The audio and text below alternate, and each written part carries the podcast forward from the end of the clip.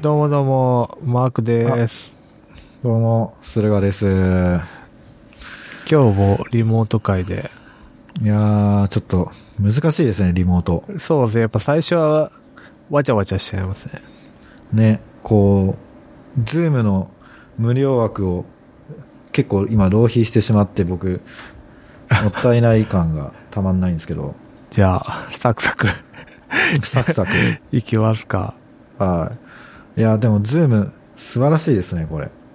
やっぱもう、やっぱ、はいうちは、Google ハンガーアウトなんですけど、やっぱ Zoom、あい Zoom 派なんですね。や、もう、この画像の質の良さとか、音声の途切れなさとか、音質とか、もう最高ですよね。確かに。 もう、いやー素晴らしいサービスで すね。どうしたんですか 急に。いや、どうもしてないです。 めっちゃまあ、それとは全然関係ないんですけど、はい。ちょっと昨日、あの、このズームの株を買ってですね、めっちゃ関係します。そう、この、このなんか株価が、す大恐慌の時よりも下がってるのにもかかわらず、ズームがなんか20%以上上げてて、昨日だけでですね、 えー、そんな上がってんですかめっちゃ上がってます。だから、ちょっと、すあのーもう、来年ぐらい僕がタワマンに住むとか言い出したら、まあそういうこと だとあ思ってくださ送り人。い。そうそうそう。 え、そん、東京タワーから1万円札を眺めており ます。 まあ、絶対拾いに行きますね。はい。いや、大変ですね。本当ですね。やっぱそういう、でも、こういうところ、時だからこそ上がる株っていうのもあるんですね。ね。なんだっけ、アマゾンとか人増やすらしいですね。ああ、確かにネット通販系もそうですよね。ね。あと、ネットフリックスとか。ああ、はいはいはそういう家にいて、あ、なんか楽しめるサービスとかは伸びるんじゃないですかね。い。確かに。うん。ちょうどいいっすよね。そうなんですよ。で、このコロナ騒動が騒ぎ出すちょっとぐらい前に、はい。パラサイト見てきたんですけど、はい。ちょっと今カンペを見ようとしたら、はい。なんか、クイックタイムプレイヤー止まっちゃったんで、はいはいはい。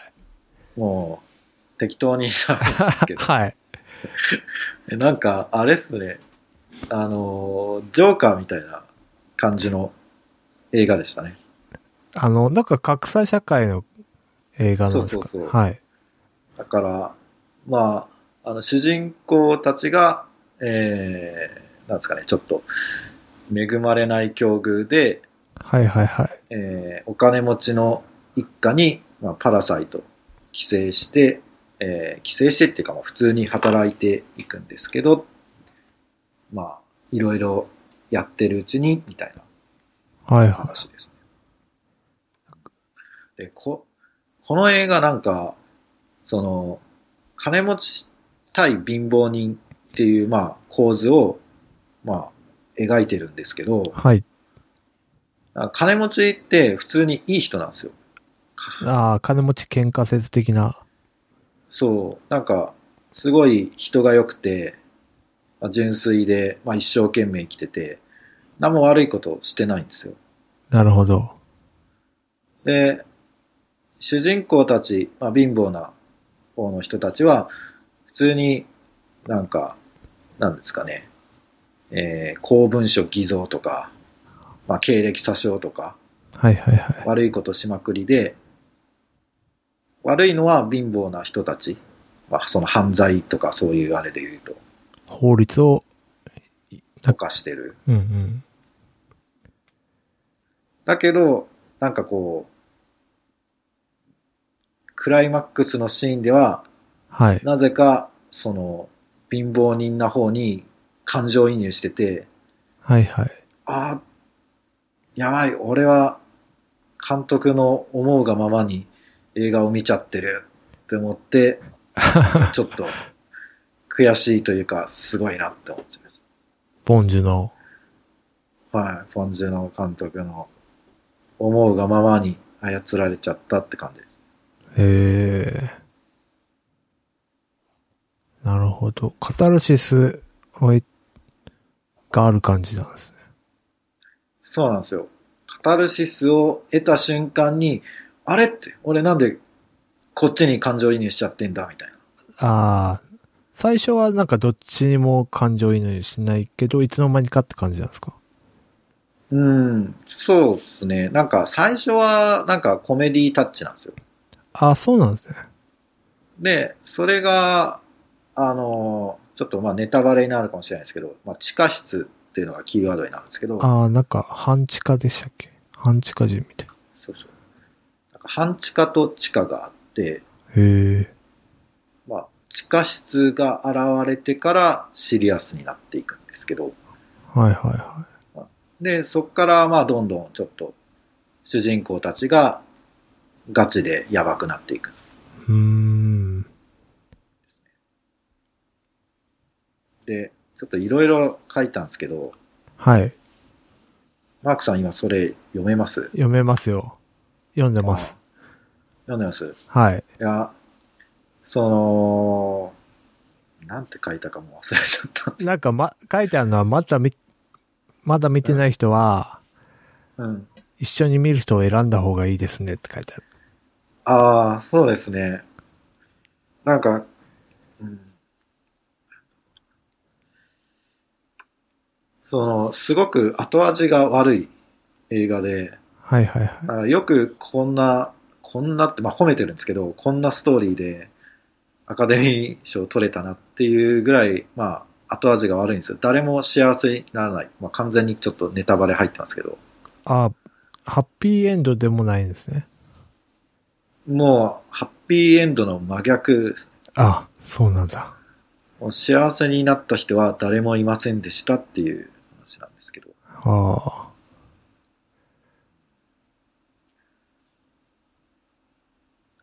あ。なるほど。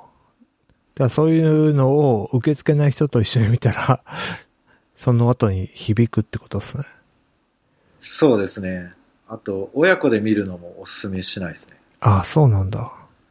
なんか、多分韓国へ、韓国ってすごい、日本よりもその、儒教的なあ、そうです結ね。びつきが強くて、で、主人公の親子、息子がずっとお父さんに対して、まあ、字幕なんですけど、敬語なんですよ。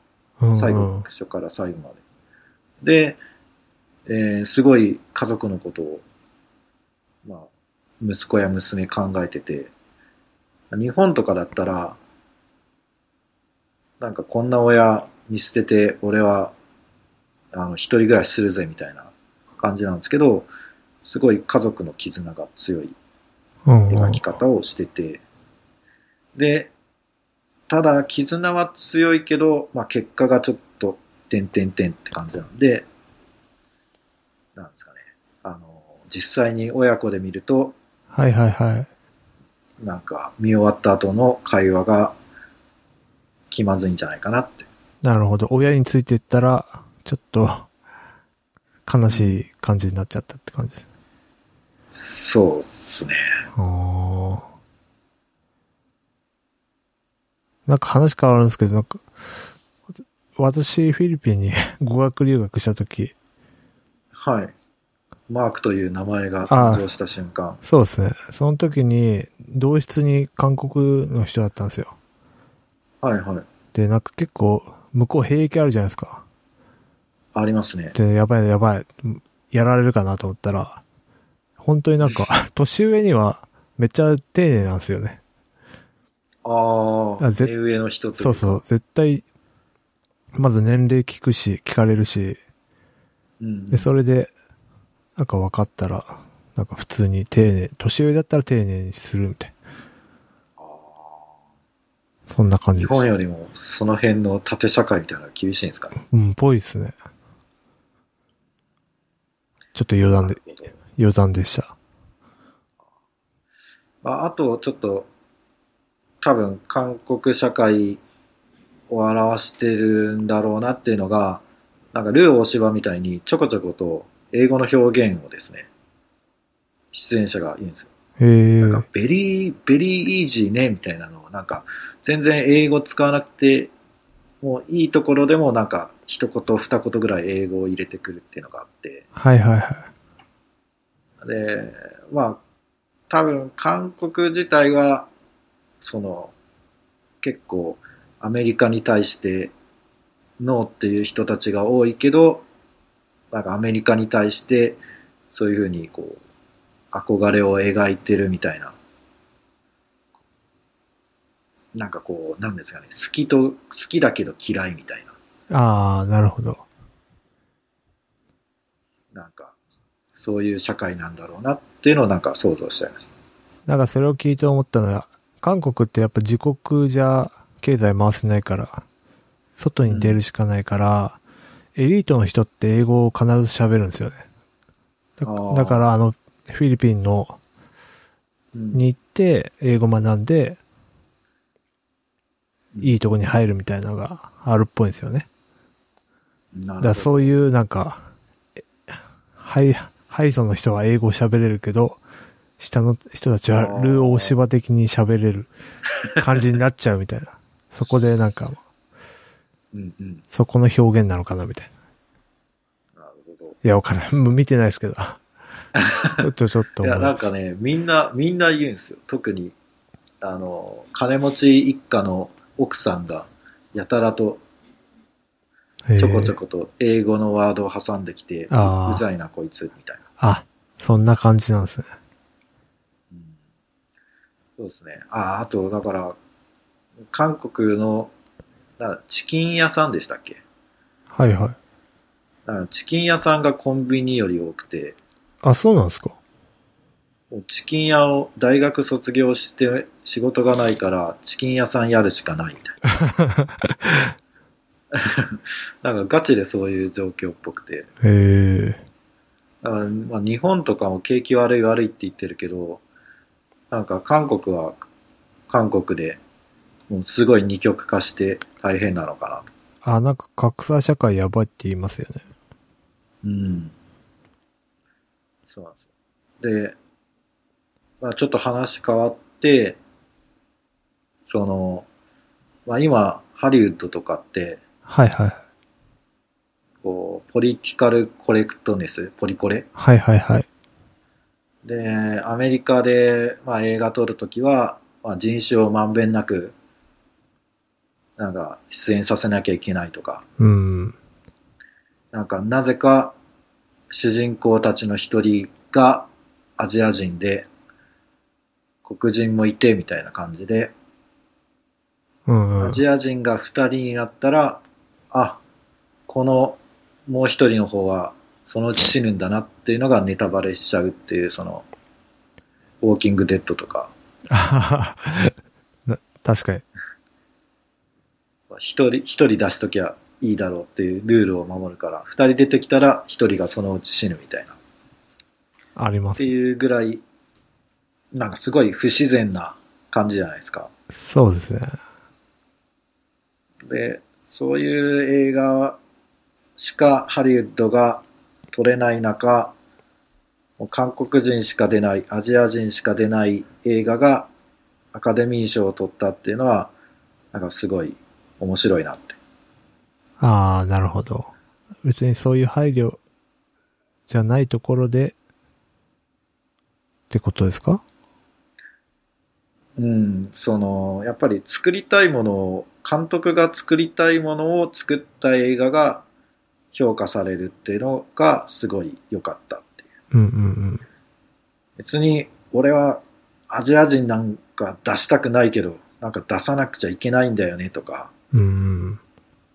まあ日本の芸能界だったらドラマになぜかとあるアイドル事務所の人が絶対一人は出てるとか、はいはいはい。事務所のパワーで、そうそうそう。日本の場合はまあ事務所のあれですけど、その人種的な、まあ一緒、まあ構造は一緒じゃないですかうんうんなんかドラマとか映画作りたいんだったら、こういう人種構成で主人公を決めなきゃいけないとかって。うん。うんうん。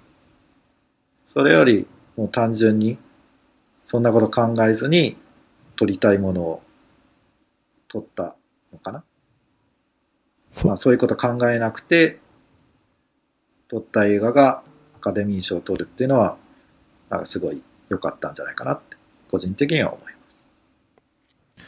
そうですね。これ外国語、外国語賞とかじゃなくて、ふ本ちゃんで撮ったってことですもんね。そうなんですよね。すごいですよ。うん。やっぱ映像、映像がね、なんかね、もう綺麗というか、あなんーかすごい、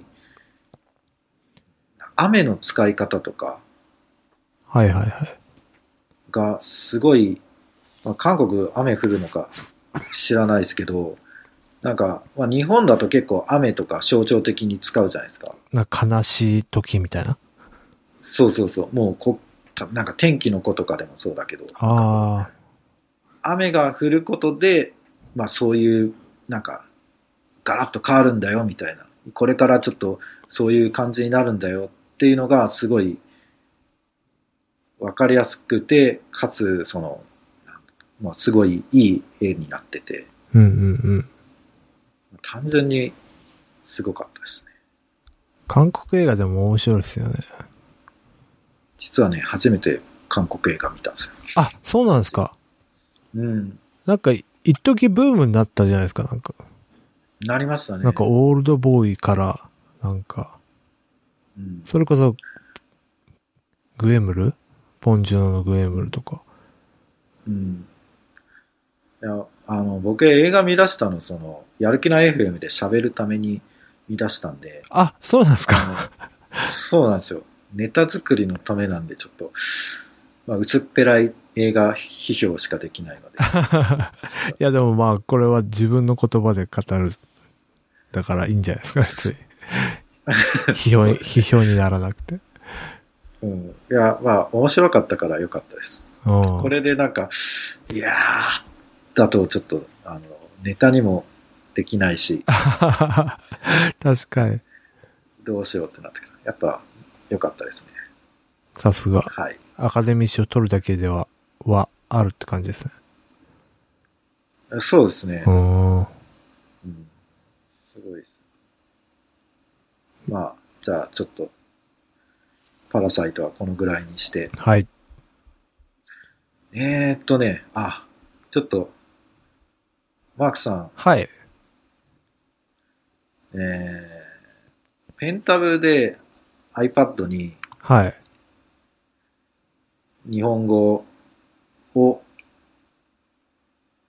書くはいはいはって言います。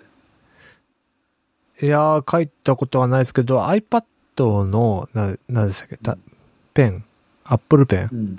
て書いたことはありますね。ああ。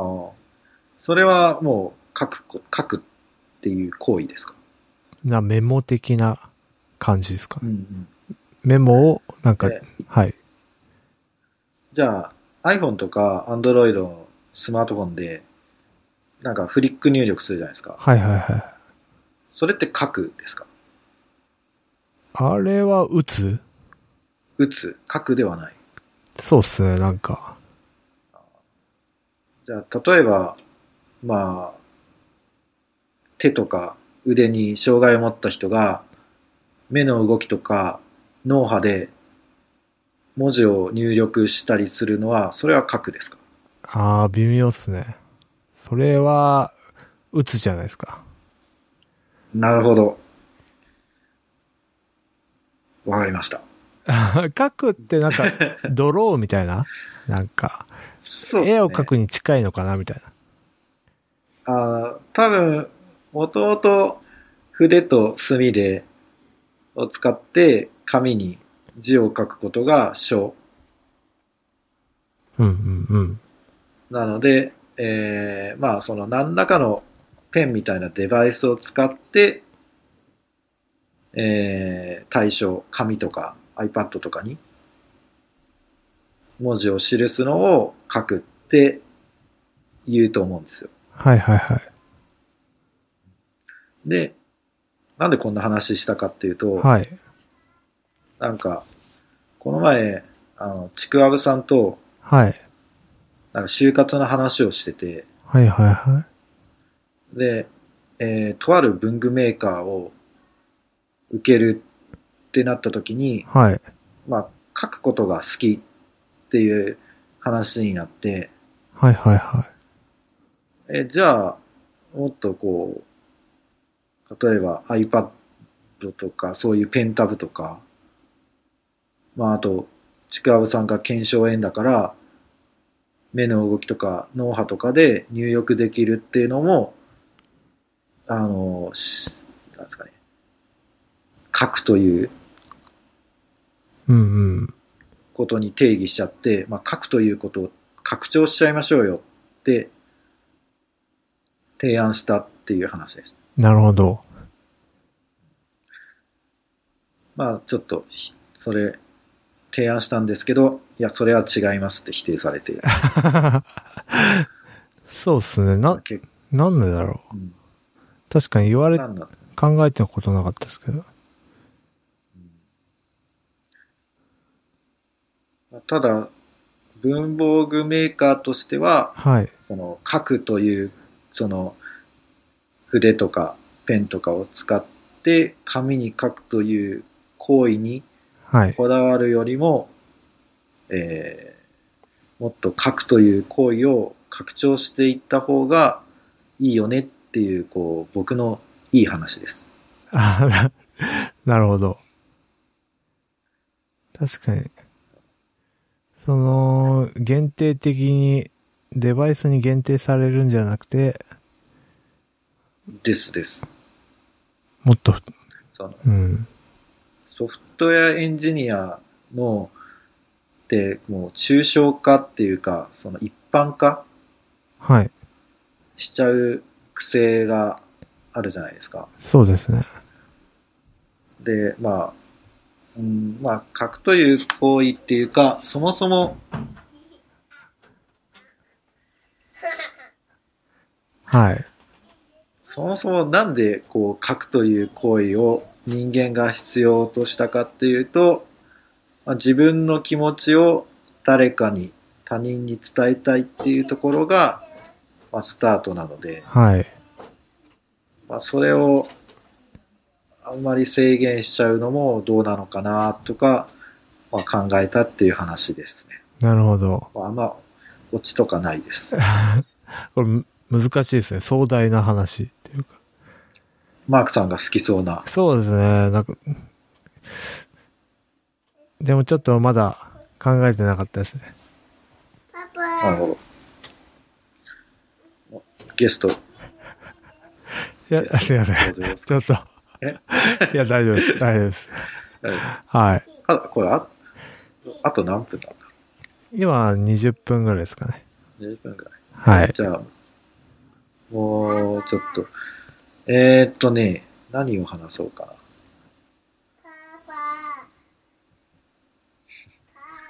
え、ネットフリックス見てますネットフリックス見てます。 ?F1 のやつ見てます F1 は見てないですね。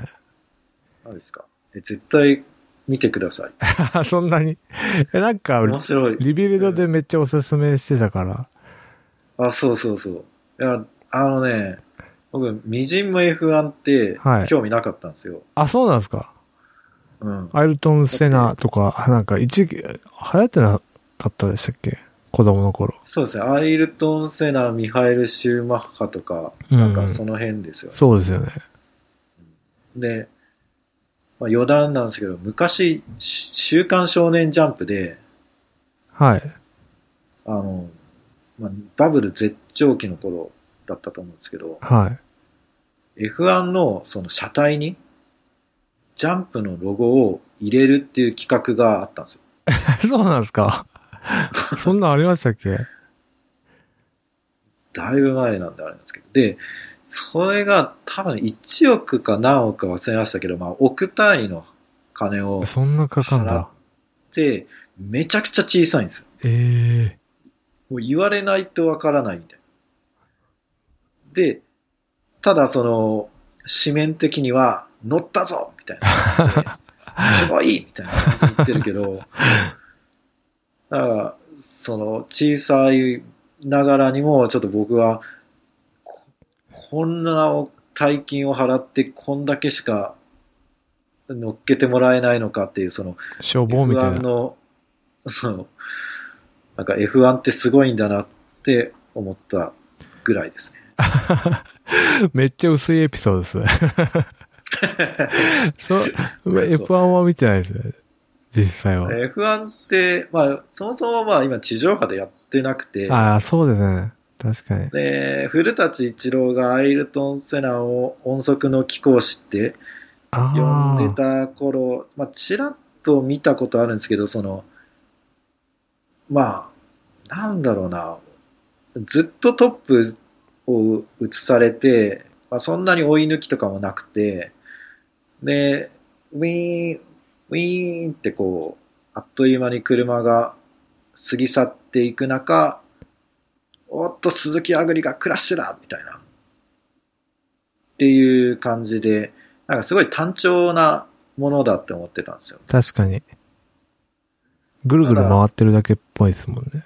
そう、同じところをぐるぐるぐるぐる回って、で、あんまり順位の変動もないしう、んうんうん。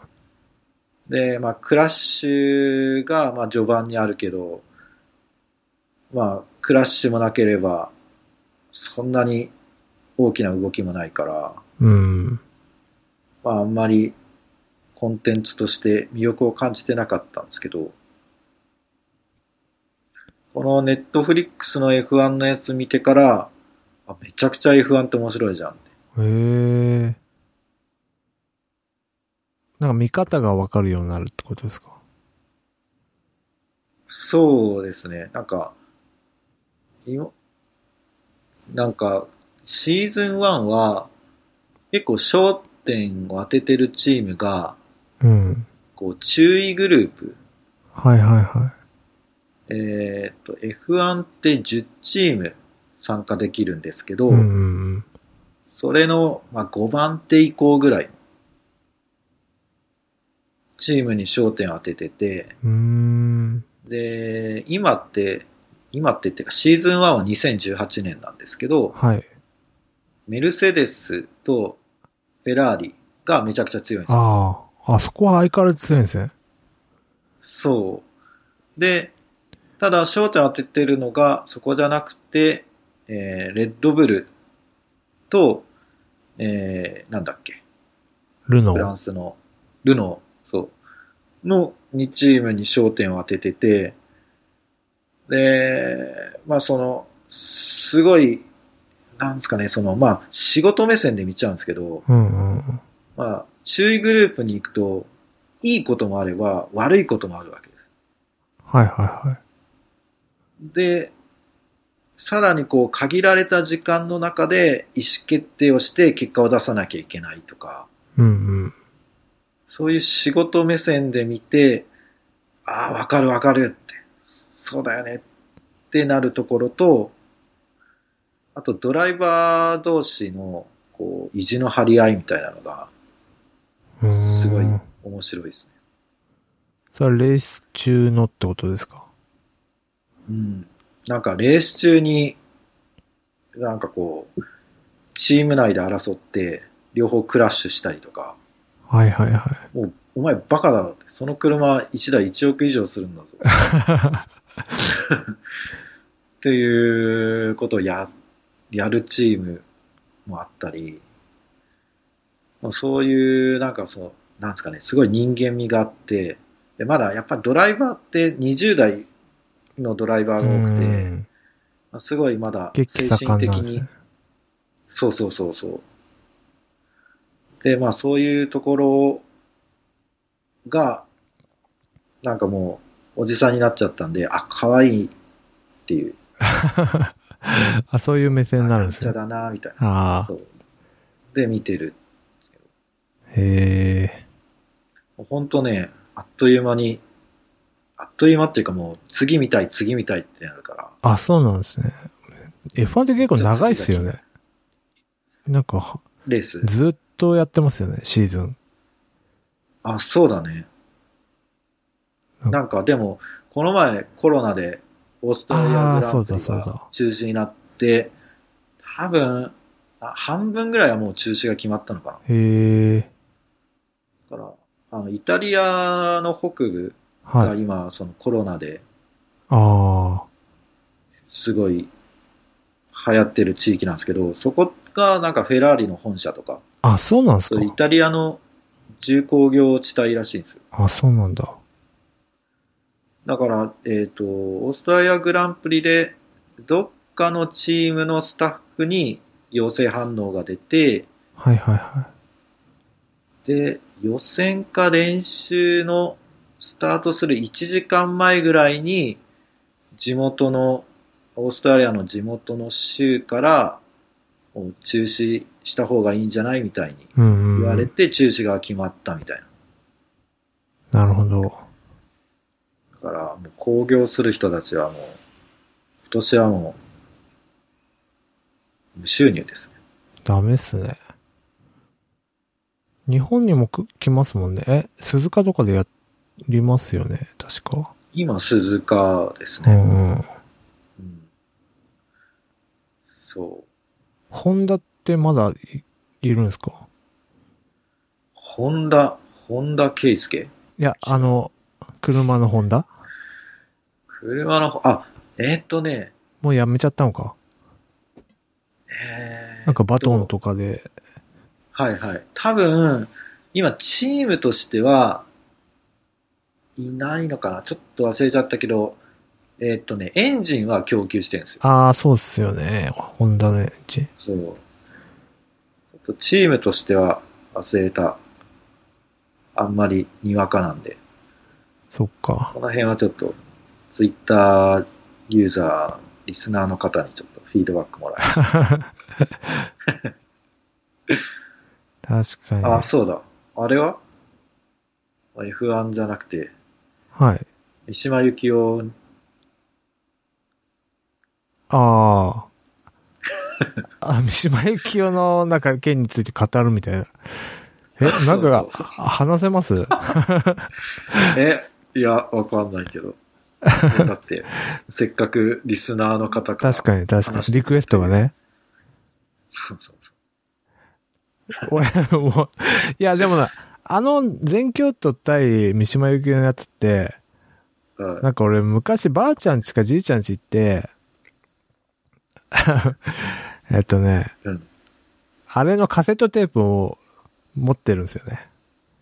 えあれ二つあって、三島由紀夫最後の言葉ってやつと、えー三島由紀夫は対全、なんか東大かける、VS 東大みたいな二つ出てるんですよ、カセットで。えーで、それ昔聞いたことあって、あ、これ映画化されたんだみたい なのを、まあちょっと思ったっていう。えー、すごいですね。まさか話が広がるとは。えー、聞いてどうだったんですかえーっとね、はい。あんまよく思い出せないけどね。まあなんか話してたな、みたいな。いいこと言ってたんだな、っていう。あえ、三島とか読んでましたー、あのね、ビレッジヴァンガードっていう、 今は雑貨屋になってしまった本屋さんがあって、はいはいはい。あそこに、えーちょっとタイトルを忘れてしまったんですが、あ不道徳教育講座。あああ、まあ、あ全く、読本ですね。確か。あー、そう。あれを読んでですね、三島由紀夫ってすごい頭いいなって思いました。なるほど。これ、あと、そう。あともう一個あったのは、うん、あ、なんかすごい当事者性の人だなって、先駆的だったなっていうのが思っあー思った感じで。なんか今って当事者性が問われる時代じゃないですか。えーというのも、例えばなんか防具とかでも、えートランプ反対とか、そういう表明をして、うんなんかその雑誌っていうそのなんか一見メディアみたいな感じだけど、立ち位置っていうのを表明しないとダメみたいな。なんかそういうのを求められる時代うーん、なるほど。だったりするんですけど、なんかそ三島由紀夫ってなんかその小説の主人公ぽい、もう書いてる人にふさわしい自分みたいなのをうん。やった人なのかな、みたいな。ああ、そうですね。なんか、すごいそう思うと。美、美にこだわりっていううんか、。美しさを追求して、で、まあ、もともとコンプレックスがあった自分の肉体を改造して、縦の階ムキムキにが。なってそうですよね。で、みたいな。そういう人ですよね。うん。うん。で、ちょっと、ナルシズムが高まりを見せてしまって、ちょっと自衛隊に、そうですね。なんか電脳性の復権だっつって、うんあれは完全に自分の、そこら辺をね、あの、もう一個のラジオカセットの 最後の言葉に、多分 YouTube に転がってると思うんですけど、で、めっちゃ語ってるんですよね。おうーん。で、響きました。いや、あれは良かったですよ、普通に。なんか、わかりやすかった。なるほど、みたいいやでもなんかすごい論、論理的に納得できるっていうな。か、あなんか、だから今の、今のっていうかその当時の、あ。うん。まあ、日本に対して、だからまあ、ほ本当の右翼っていうか、うんうんうん。なんか、こう、アメリカの言いなりになるんじゃなくて、ちゃんと、まあ、自立して、やっていかないと、戦争で死んだ人に、鼻向けができないみたいな、そんな感そんじでなす、ね。感じですね。うん。あと、なんか、これ、東も言ってたんですけど、絶対今だったら YouTube やってるよなっていう。ああ、絶対やってます ね。やってるんですよ ね。で、なんかそやっのて、るわ自衛隊に突っ込んでみたみたいな、なん か、絶対、あれ、生放送、アポなし生中継してるでしょ、みたいな。ぜ確かにと思って。 確かに。切腹してみた。そう。いや、なんかもう時代が違えばです。そんな感じ確にソーシャルメディアを使いこなしてたかもしれないなっていう。確かまあ、それぐらいですね。話せるのは。に。それぐらいですね。はい。まあ、じゃあこのぐらいに三島ははい。しますか。まあ、ちょこちょこじゃあ、ちょっと、菅井さんとかと語ってください。あと一ネタぐらいですかね。軽めのやつを。そうっすね。ちょっと待ってください。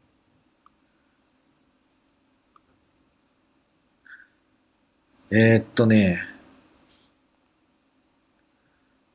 どれがいいですかね。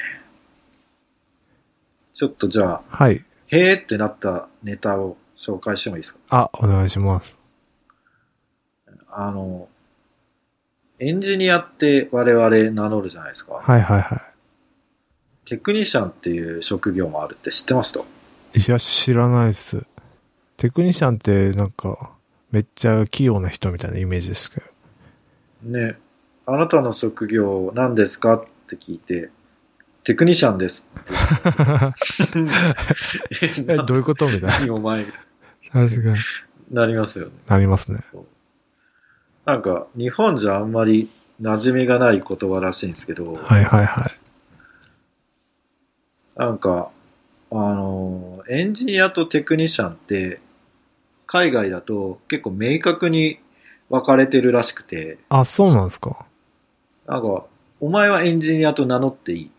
お前はテクニシャンと名乗っていいみたいな。へえ。ちゃんと資格とかで分かれているらしいんですよ。あ、そうなんですか。そうだから、ギガ人の記事で、はい。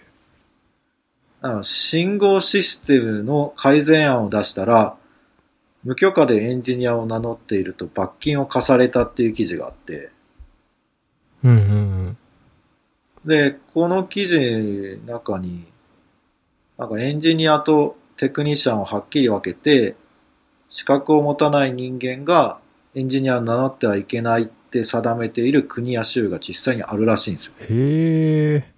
だから、お前何、エンジニアじゃないのに信号システムの改 善案なんか出して、許さねえぞ。やばい満点だな。やばいっすよね。そんなんいいじゃんと。しかもアメリカなんですね。ね。じゃあ、で、じゃあ、はい。うん。いやじゃあ、な、何、じゃあ何が違うのって、ちょ、ちょっと調べたんですけど、はい。なんか、結局そのエンジニアの方が偉いんですよ。ああ、なるほど。だから、大学とかで専門的なうんうん。ことを学んだ人がエンジニアを名乗っていいみたいな、そそんな感じらしいんですよね。あ、そうなんですか。で、専門学校とか、職業訓練校とか、はい。まあそういうとこ出た人はテクニシャンあし、か名乗れないみたいな。そんな感じなんですか。そうあ、じゃあ、博士。で、はい。うん。あ、だから、まあ、そういう区分けで、まあ、収入もエンジニアの方がいいようーん。っていう。え、な、ノリ的には医者と看護師的な感じなんですかね。あー、そうかもしれないですね。だから、看護師の人が勝手に手術したら、お前何勝手に手術してんじゃんみたいな。あー、そうかもしれない。へえ。確かに。だから、ちゃんと領域が分かれてるんでしょうね。あ、そういうことなんですね。知らんかった。ねああ、そうですね。こう歯科助手と歯科衛生士的な。あそうですね。そんな感じかもしれないですよ。勝手に、歯石は取っていいけど、 そう虫歯はダメみたい注射 は。で、なんか、あと似てるなって思ったのが、な。はい。なんか、こう、SIR 時代に、はいはいはい。なんかね、設計する人 ?SE、うん、上流工程って言われてるやつですよね。そうそうそう。んんその人たちと、えープログラマーとか、コはいはいはいーダーとか呼ばれる、その下流工程うんうんみたいな関係に似ているなって思って、で、なんかこう、そう考えると、あ、そういうことかって思ったんですけど、ただなんか、そんな明確に技術って分けられるもんじゃないから、そうですよね。なんかちょっと腑に落ちないなって。確かに。それと同時に、まあその定義からいくと自分はあテクニシャンなんだなと思って。あなのでこれからはテクニシャン、あ。絶対通じないですよね。 なんか、いや、いびっくりしちゃっやらしい な。なんか、いや、ちょっと名刺にもテクニシャンで。まあキャッチーですけどね。え、どういうことですかねみたいな。ねつかみにはいいかもしれない。うん。ただちょっと、なんかこう、どうなんですかね。それで仕事が増えるかどうかは微妙ですけ 確かに。微妙です ね。ど。まあ、っていう話です。はい。はい。知らんかったっす。いやーそうっすね。だから、まあ、だからウェブ、ウェブ系、特に日本のウェブは自由でいいですね。なんか、まあ確かにそう言われると、まだ日本はね。ね。だって、学歴とかね、関係なく、うん。なんか、ちょろっと、Ruby on Rails やったら、はいはいエンはジい。ニアを名乗れる、まあそれがいいか悪いかは別としてそう、なんですよね。まあ、日本は自由なんだなっていううん。っていう話でした。はい。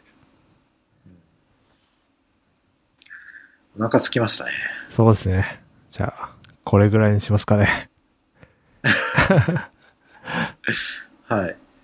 なんか、マークさん言い残したことないですかいや、私は全然大丈夫です。なるほど。はいマー。クさん、まあいいや。じゃあ、えー締めの挨拶みたいなのって、また来週とか、なんか、やってたエピソードもありましたけど。いや、なんかその時のノリでやってたんで、別に、 あれなんですよね。あ、今日はうん。そこまで。なんか決めますいや、あの、ぜひ、ホストのマークさん。じゃあ、今週はここまで。バイチャバイチャありがとうございました。あ、ありがとうございました。お疲れ様でおした。疲れ様です。